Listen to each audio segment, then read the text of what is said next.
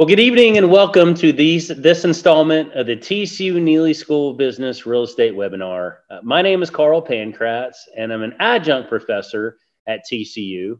And I'm also the president and managing director of Blackacre Commercial, the sponsor for today's event. So today we're going to do something a little different. We're going to use viewer questions that we've received over the year and within the last couple weeks uh, answer those and uh, discuss a little bit about what we saw and what we plan to see in 2021. So Christina couldn't join us today uh, to talk about all the great things happening at TCU, but uh, I can say from from my viewpoint that it is a it really is an exciting time uh, to be a frog. You know, if you're ever interested in, in, pursuing an MBA, now really is a good time. Um, especially, you know, sometimes when the economy is at its most difficult, that's the best time to start getting some skills and retrain. And uh, I know right now, you know, i am lucky enough to work with a lot of great other professors at TCU, and and I'd highly recommend the program. Obviously, if you have any questions, you can let me know, or you can catch Christina next week. But uh, a lot of great things are happening at TCU, and if, if you've ever thought about pursuing your MBA, now might be a good time to do it. So with that, we're going to talk a little bit about uh, multifamily and some of the other commercial real estate types we've dealt with this year. And to help me with this process, I brought the Vice President of Operations for Blackacre, Holly, to join us. Hi. So Holly uh, is a UTA grad, and uh, she is uh, involved still heavily in the oil and gas sector, and she does a lot at Blackacre. And she's uh, been great for for putting these podcasts and is responsible for getting them out every week. So you did a great job, Holly, and we appreciate you having today. I'm excited to be here. Oh, great. Uh, with that, uh, we'll, we'll kind of go off. You know, I, I, was lucky enough to present um, to a commercial brokerage group a few weeks ago, and uh, I'll just kind of go over some of the slides that we that I presented to them, and uh, then we'll go with viewer questions. So, kind of going to the slides. You know, the first question is kind of you know what what effect uh, does the election have or you know what what are some of the, the the potential effects that the election has? And i want to go back to 2016 and uh, i'll never forget. So uh, you know 2016 when trump was elected uh, i had two uh, loans under application fannie mae loans uh, you know roughly about 38 million uh, under application. And at that point in September, I want to say that the 10 year treasury was around 1.59%. Well, between September and then Trump winning the election, uh, it, the treasury rate it skyrocketed. I think it it increased about 75 bips. So that was a everybody hold on, do what you can to get deals done. Um, everybody was just negotiating and mad and it was a, a shock to the system to have an interest rate you know increase that substantial. Haven't really seen that in 2020 um, a lot of views. One view could be that in 2016 nobody really knew what they had in trump versus in 2020 some might think they know what they have in biden. So the markets um, didn't really move accordingly. So that might be you know one issue. You know second issue is um, obviously, you're starting to see a lot of positive vaccine news. With you know, as the vaccine news has kind of grew, um, you've started to see uh, more confidence in the market. And a lot of times, the stock market isn't a view of today; it's a view of the future. So um, you have continued to see the stock market do well um, accordingly. You know, interest rates have increased, but they really haven't gotten over that one percent threshold. Uh, you know, you've, you've seen a number of instances where it started increasing uh, to about that 1% treasury threshold. This is on the 10 year treasury, uh, but they have kind of slowly backed down. So, you know, they're kind of hovering a little under that. So, again, you know, the 75 BIP increase we saw in 2016, you really haven't seen that in 2020. And there's a lot of people that might say you might not see that for a while. The future is something that, you know, we really can't uh, overlook the fact that you know the economy, although the stock market looks good, it still is in a pretty big hole. There still are a lot of states that have you know pretty extensive lockdowns, and and obviously that's affected their their employment.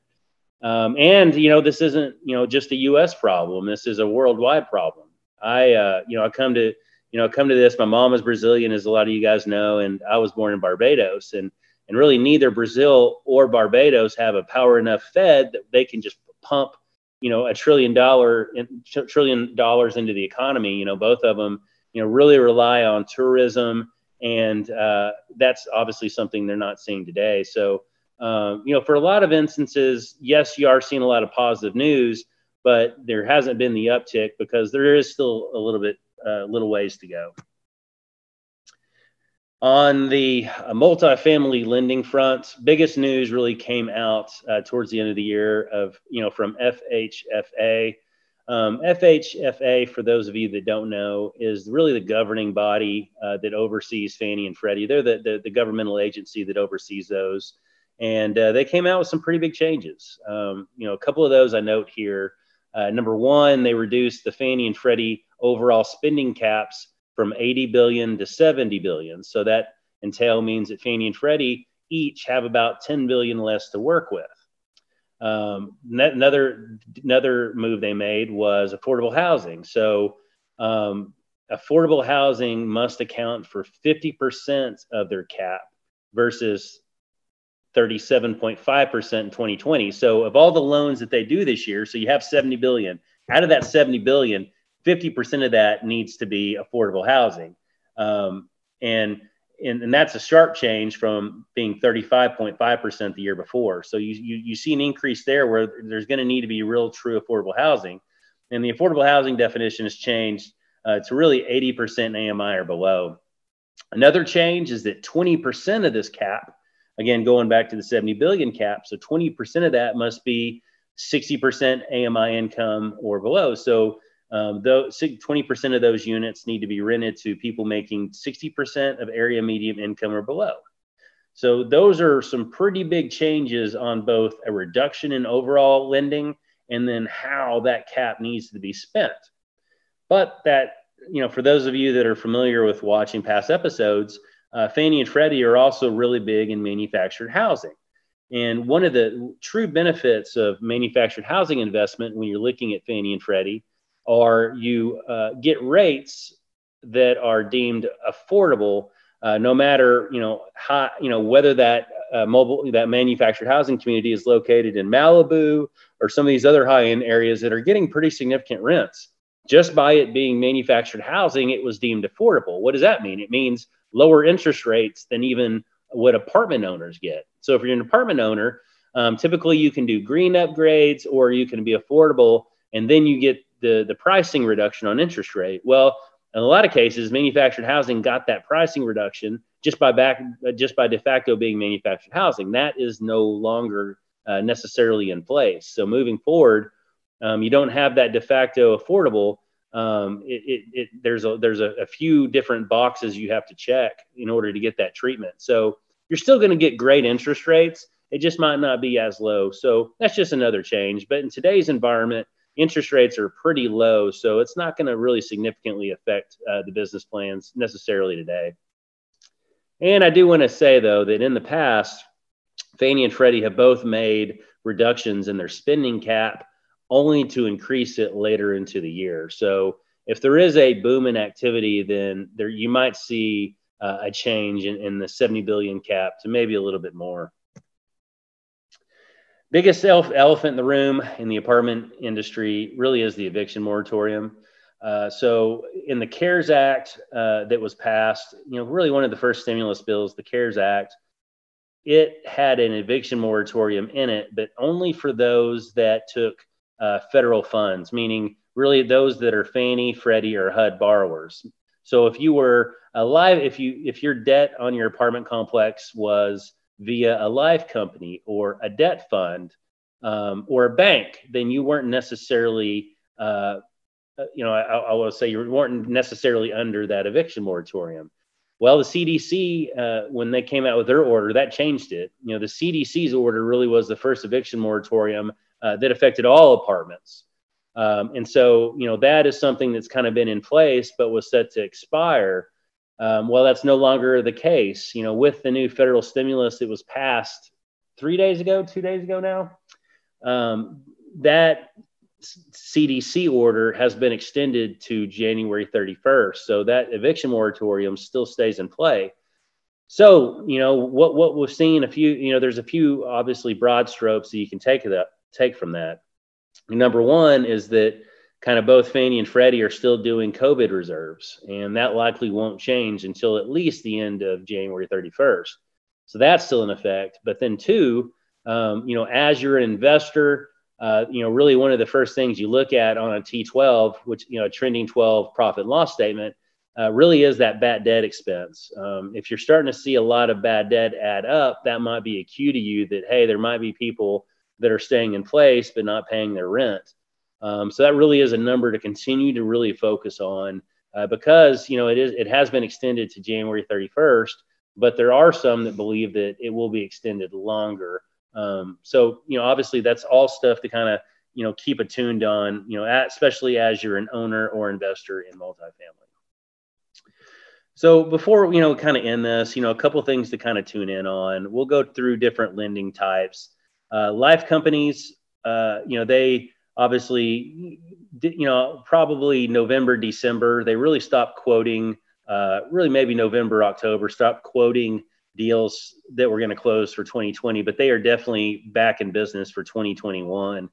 Uh, you know, with a lower cap, with more money being dedicated to affordable housing um, there might be more avenues for life companies and some of these other groups to take a bigger, bigger market share of the business. So, life companies, uh, you know, I, I, say they're, you know, for for B class and maybe really B minus, but really B and B plus apartments. There aren't a lot of life companies that play in that space, but the ones that they do, um, they're just they, their their terms are they're they're just flexible. You know, they're willing to work with you typically on prepay. Um, they can do a five year hold, they rate lock at application. Um, there's a lot of benefits doing life companies. So um, they will be a player in 2021. Um, obviously, they, they might have more demand. Um, and so they have a pool of money that once it runs out, it runs out. So that's something to think about. Um, you know, they all have allocations, so maybe get your deals in early, but they will be players. And, you know, the key is great rates and flexibility you know, we talked about Fannie and Freddie. Um, some overall deal points. Just remember that in Dallas, you know, you're allowed up to 80% uh, loan to value. these are on market rate deals.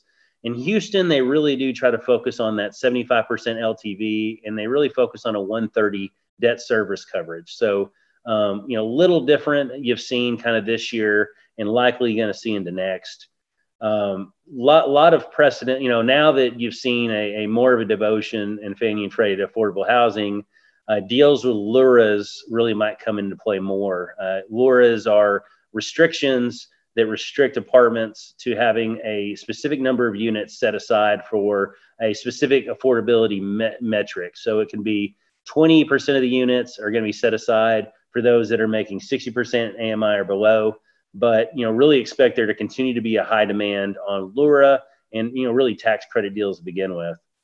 Last thing I'll say about Fannie and Freddie is probably in my career I've probably done more floating rate uh, Freddie Mac deals than I've done at any other point.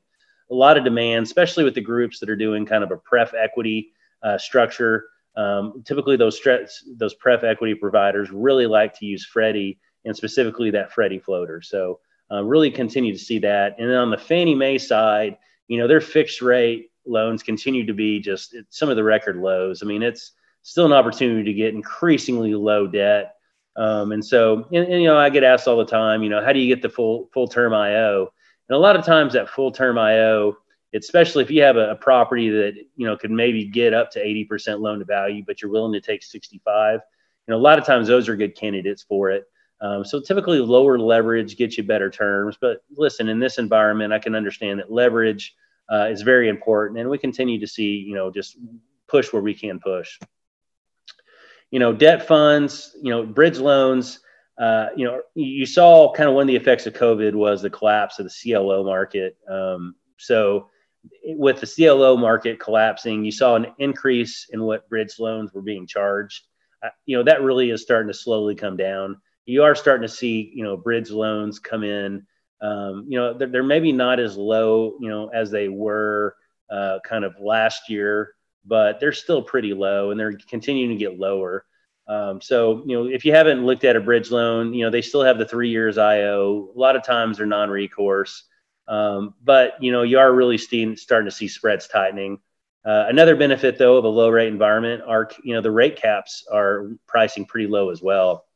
So, um, you know, I always say that, you know, kind of take your deal and maybe stress it to a, you know, 1.0 debt service coverage. And that might get you an indication of what you could get on loan amount. So, uh, you know, bridge loans are definitely still in play.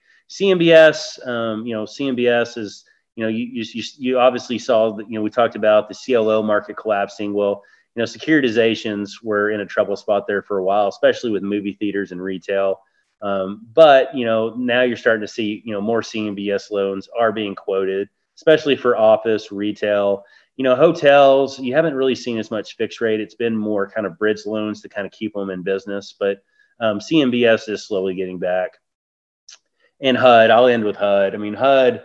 You know, obviously, you know, I, I specialize in HUD, do a lot of HUD, and uh, you know, HUD you, is a you know for those in the apartment business. You know, HUD loans are, you know they allow you a 35 year term with a 35 year amortization um, you know my that you can get you know technically you can get a little bit over 80% to maybe 83% but they're you know where we see them a lot are groups that you know maybe that you have a property that's a long term hold. Um, you know it's it's a it's a you know 35 year 30 35 year am and then you know getting over 80% or right at 80% i mean that's that's a pretty special uh, loan opportunity in a lot of cases. And then, you know, I've, I've, I've seen a lot of HUD done, you know, and there's some sub markets that might be, you know, considered a little too rural um, for Fannie or Freddie to get to 80%. Well, that's another good place where maybe if, if they can't get to 80%, HUD potentially can. So that's, you know, on the acquisition side, on the refinance side, um, those are some of the good deal points. Now, even, you know, on a typical acquisition or refi, it is, it is good to keep in mind that they do take about seven to nine months to get closed. So that sometimes is a limiting factor. HUD also has a construction arm. Um, and, and, you know, on a market rate deal, they can get up to 85% loan to cost in some areas, and that's on a non-recourse loan. Uh, now, in those instances that, you know, on a construction loan where it might take seven to nine months on a refinance, we'll say on a construction, it might take, you know, a little over 12 months. So again, you have to budget your time accordingly. And, and I can go over all the deal uh, aspects of you know of, of, of that at a later point but um, you know hud even on the you know on the construction side 85% loan to cost at a very low rate. Those loans are 40 year uh, loans at 40 year ams so um, you know again very competitive. So that's just a quick rundown of you know there is you know a lot of stuff going on still. And in 2020 had obviously its fair share of bumps but um, it does appear that capital markets are really coming back into play so with that, I uh, am going to move over to uh, Holly again, our vice president of operations. And uh, Holly, I know you have some questions from the viewers, so uh, let's go ahead and move forward. Now let's pause to hear from today's sponsor. Apartment owners have a lot on their plate. Dealing with lenders doesn't need to be one of them. At Blackacre Commercial, our team is comprised of individuals with high level experience in real estate law, title insurance, city council, and acquisitions. Thus, Unlike other mortgage brokers, we not only get you a great loan, we get you to close. Whether you are looking for Fannie Mae, Freddie Mac, HUD, Bridge, or Life Company loans, we are ready to help. Let Blackacre Commercial's national network of lenders and equity providers handle your next apartment refinance or acquisition. For more information, give us a call 806 438 7194 or visit us at blackacrecommercial.com.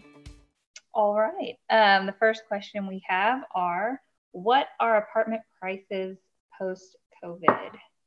You know, there's a lot of people that thought that, you know, with March that there was just going to be a litany of distressed apartments coming online. That just hasn't been the, the that hasn't been the case. Uh, you know, there are some, you know, Fannie and Freddie, one of the things that they do offer is a forbearance program. And so for, for borrowers and those loan types specifically, uh, they do offer some um, temporary relief uh, to allow you to get caught up. Um, but banks and some of the other lenders have done the same thing. So that really has prolonged uh, the hurt that some thought that, that, that, that would be felt in the industry. You know, another thing to kind of compare that to is that, you know, our, you know, as this year's progressed, it was, well, you know, what are rents going to look like in March and then April, and then eventually what are rents going to look like in August and September? And it was just kind of like, are people going to continue to pay? Are tenants going to continue to pay? And the answer for the most part was was be yes you know especially in texas so in texas uh, you know it, it, you started to see okay well uh, you are having renters now that are, are paying in most instances. You have a very low interest rate environment, and there's a lot of money that is you know out there ready to be deployed. So you're you know the you're starting to see cap rates that are lower than than last year, uh, and you're you're having to take that risk. You know, prices. You know, I, I, saw a deal recently that I remember maybe in 20, 2012, 2013, it was sold for uh, I want to say you know 60 a unit, sixty thousand dollars a unit. This is probably a Class C deal, sixty thousand a unit, and then you know maybe two to three years later, it sold for eighty thousand a unit, and uh, you know, before that, I want to say it sold for 30,000 a unit in probably 2010. So in the span of five years, it sold three times and continued to escalate. And, uh, you know, prices all around, you know, almost the, you know, a, a 4.3 cap on a 1980s property is almost the new six cap uh, that was in, available in 2011. So um, I would just say that, that right now cap rates in Dallas 80s vintage, you know, you can probably expect to be paying under a five cap, so somewhere four nine and below um, to to really get in the deal. So it's the question for everybody is okay, well, you know, Dallas and Fort Worth is at a spot where it really hasn't been this this this high on a price per unit basis. How high can it continue to go? And that's really the question. Um, so when you're buying today, you know, you are buying that you're seeing a lot of growth come and and with that growth will be future value. But you know, it definitely is continuing to be a difficult process to be a buyer in this market. All right, our next question. With so much uncertainty, has it been harder for investors to find both debt and equity? Uh, you know, the answer is is no. Um, you know, I think you know we went out recently with a deal for equity, and you know, we I went out to 50 equity groups, and you know, there was a lot of there's a lot of interest you know, out in the marketplace, you know, to, to, to act as preferred equity. Um, now the question is, is that, you know, if you're buying something at a, at a four or five cap, you know, from a, a Fannie Mae, Freddie Mac perspective, sometimes it's going to be harder to get that 80% leverage, right? So there is a lot of appetite uh, to deploy capital, but a lot of times you're going to be constrained by the financials of the deal. So plenty of cash available, but you know, you're starting to see maybe a, a pref over a 65% loan to value Freddie floater in order to kind of have a blended rate of return that works. Um, or you're starting, you know, I've seen, for example, a 90% loan to cost bridge, in which is basically debt and equity all priced in to try to make it work. So I would say, you know, there's plenty of money available, um, but you really have to kind of understand that with lower financials, it, it definitely might hurt your leverage points with agency lenders with Fannie and Freddie not having as much money to loan, what other lenders are filling the gap? We touched on this a second ago. You know, really that's Life Company, that's CMBS. On your acquisitions, that's going to be Bridge, or on hotels, that's going to be Bridge. Um, so again, I expect to see a lot of activity with life companies, especially, um, but also you know with CMBS coming online you know, typically, you know, you want to go Fannie and Freddie for a lot of reasons. You know, Fannie and Freddie offer you to do a supplemental, you know, kind of, you know, a couple years after you close it, you might be able to do a supplemental, which, you know, if you increase the value, now you can get pretty, ca- you know, you can cash out some of your investors right away. Um, so that's a big plus with agencies um, that you don't have with CMBS. Sometimes agency servicing is a lot easier to deal with than CMBS servicing. So there's a lot of reasons why people shy away from CMBS. But you know, we're, we're you know, if, if Fannie and Freddie really are going to devote 50% to affordable, you know, for those that are you know buying non 4%, 9% tax credits or truly affordable deals, it's going to be good to have a number of tools at your disposal. Uh, one of our viewers recently looked at purchasing a manufactured housing community, but was shocked at the prices. What do you feel has led to pricing being so high? That's a good question. So um, obviously, you know, manufactured housing is always going to be something that's near to dear to me. Uh, but I think the explosion in pricing really came, you know, so call it 2013, I want to say around that time.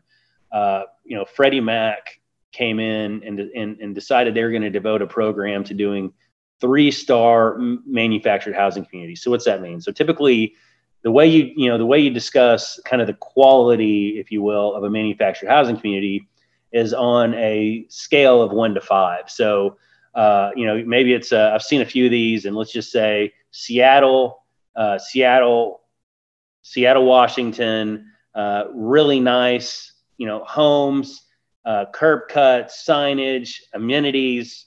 Um, you're getting probably $600 a pad. You know, I'm just throwing numbers out there, but your top of the line, really nice parks are considered five star. Um, you know, to go to the bottom, a one star would be obviously no amenities, no roads. Um, just it looks like a, a, community that really isn't a community. It's just you know random houses maybe scattered. Um, you know that might be a one star. That's the lowest. But a three star actually is a space that has been underserved. Now, um, for the you know prior to 2013, you know manufactured housing really um, really was focused and, and really leaned hard on CMBS markets. You know, CMBS was available and did a lot of manufactured housing. You know, what you'll start to see is that in 2013, a lot of that was eaten up by, by Fannie and Freddie, but really Freddie. So uh, Freddie came out with a program where they said, okay, well, these communities that maybe didn't have any amenities, but you know, they did have paved roads, they had signage, they had curb cuts, um, but most importantly, that 25% that I'm sorry, no more than 25% of the people that lived in those communities uh, rented from it. So, you know, the majority of people that live there own their homes.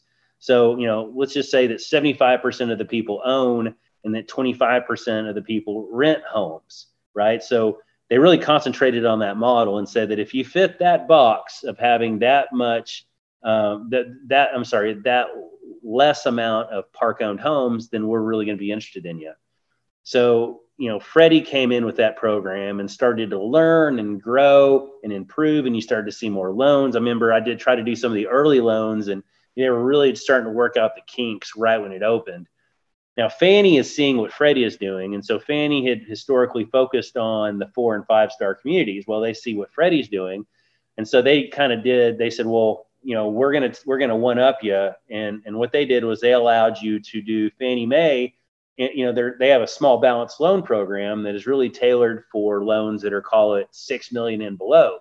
Well fannie mae said okay well we're now going to allow you to uh, use our small balance loan program for manufactured housing communities that fall below, below those loan thresholds. Well with that comes a lot less fees so, you know, it almost became less expensive to look at a, a Fannie small balance loan and became, you know, a Freddie. So they started kind of having an internal battle. But once both Fannie and Freddie came in the market, then you started to see, you know, Blackstone and a lot of other huge equity groups decide, hey, you know, this is now the time for institutional players to get into this space. But what you also started to see is that, well, you know, Fannie and Freddie can allow you up to 80% loan to value. Um, so, you know, there's a lot of investors that said, hey, listen, you know, I, you know, I might be starting to get outpriced in the apartment market. Maybe I'll look over here.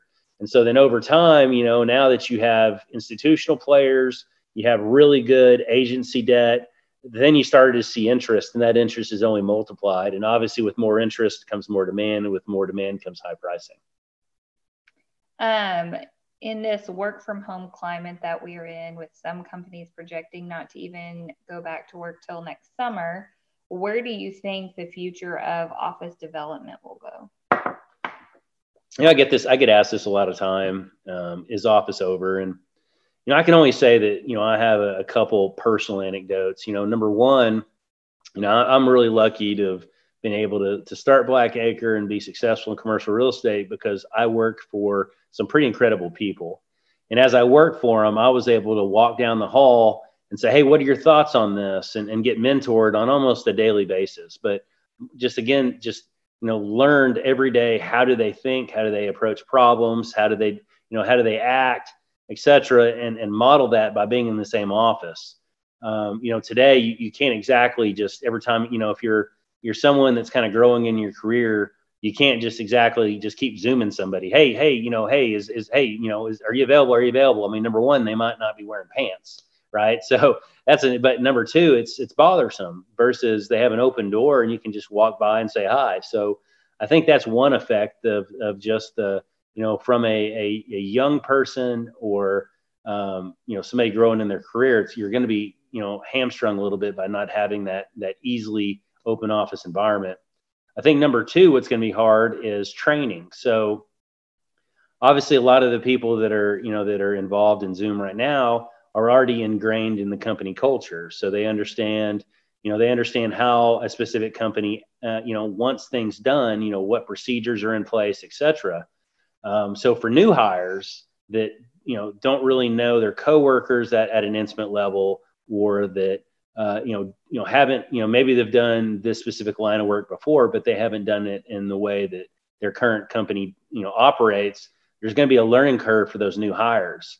And then third i'll just say is that you know brainstorming. So you know there are some that think that you can just jump on a zoom call and collaborate easily but you know part of collaboration is reading a room. You know you know gestures and body language and there's so much that goes into you know is it really a good idea? Or oh my gosh you know i love what you said there let me go with it. Um, you know there's so many things that happen you know when you get together in those conference rooms. Now obviously those are the negatives. Zoom does a lot.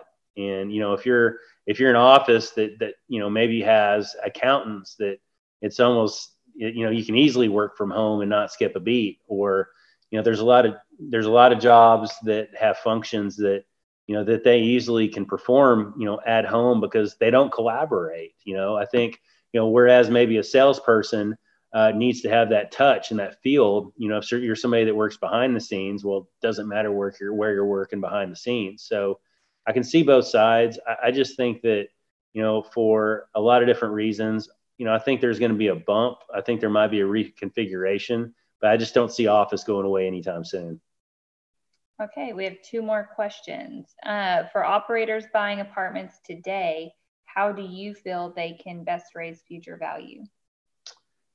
That's tough. You know, I think today more than ever, what's really important is operations. I, I think there's so many times, you know, call it 2011, 2012, where you could buy an apartment and then just hand it off to your third party management company and say, you know, hey, good luck to you make me a bunch of money, right? I think those days are, you know, it might still be there, but you really have to be watching them. I think at every point of your process, you have to be thinking, how can I improve efficiency? So, what are the ways to do that? So, you're starting to see more and more groups are now looking at cable contracts, internet contracts, et cetera.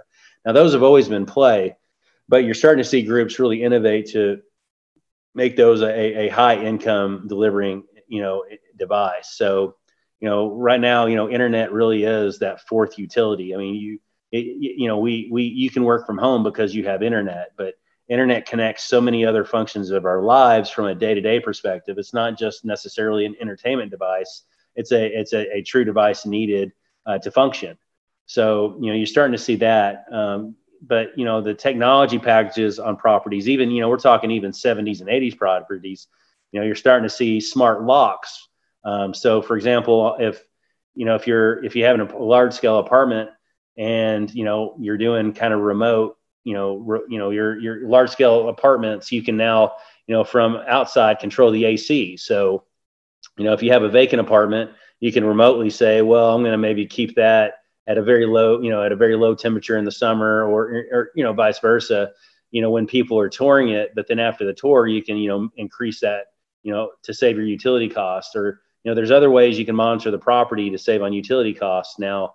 Uh, so smart technology really is something to, that everybody needs to evaluate. And I think, you know, in Texas, you know, there's, you know, some discussion on lost income from late charges uh, due to the last legislative session. So um, with that comes, where can I find other opportunities of growth? And, and, and even that, it's, you know, I, w- I would say dig into things like, you know, once somebody moves out of your apartment complex, then you don't let more than three days pass before somebody that, you know, is in the management company inspect that unit. You know, you need to very quickly, anytime somebody leaves, you need to have eyes in that unit to realize like how bad, how bad is it? You know, another thing that everybody has to consider is, are you going to continue doing your um, upgrade program? So a lot of people, when you came out to your lender, you might have you know had an idea that hey i'm going to hold this asset three to five years i'm going to put you know five to six thousand dollars a unit and every time somebody leaves i'm going to you know fix up the kitchen or whatever.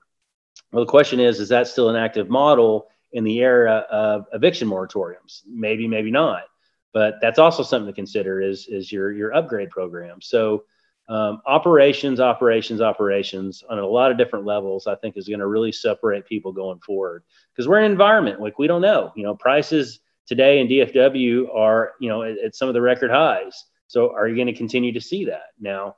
You're starting to see also a record number of people move here uh, on a regular basis. So you know, with more people moving in here, with more companies moving in here, then you would think, okay, well then there's going to continue to be a high demand to live in apartments. So maybe, maybe not, but um, I think right now, if, if you're going to buy, you know, it's important for you to buy, but you need to buy and you need to make sure when you're running your pro forma that those expense comps that you're using are expense comps that you can actually run the property with because there's not going to be much room for error um, like there has been in, in the past. So, you know, operational efficiencies, I think are going to really separate high growth from low growth.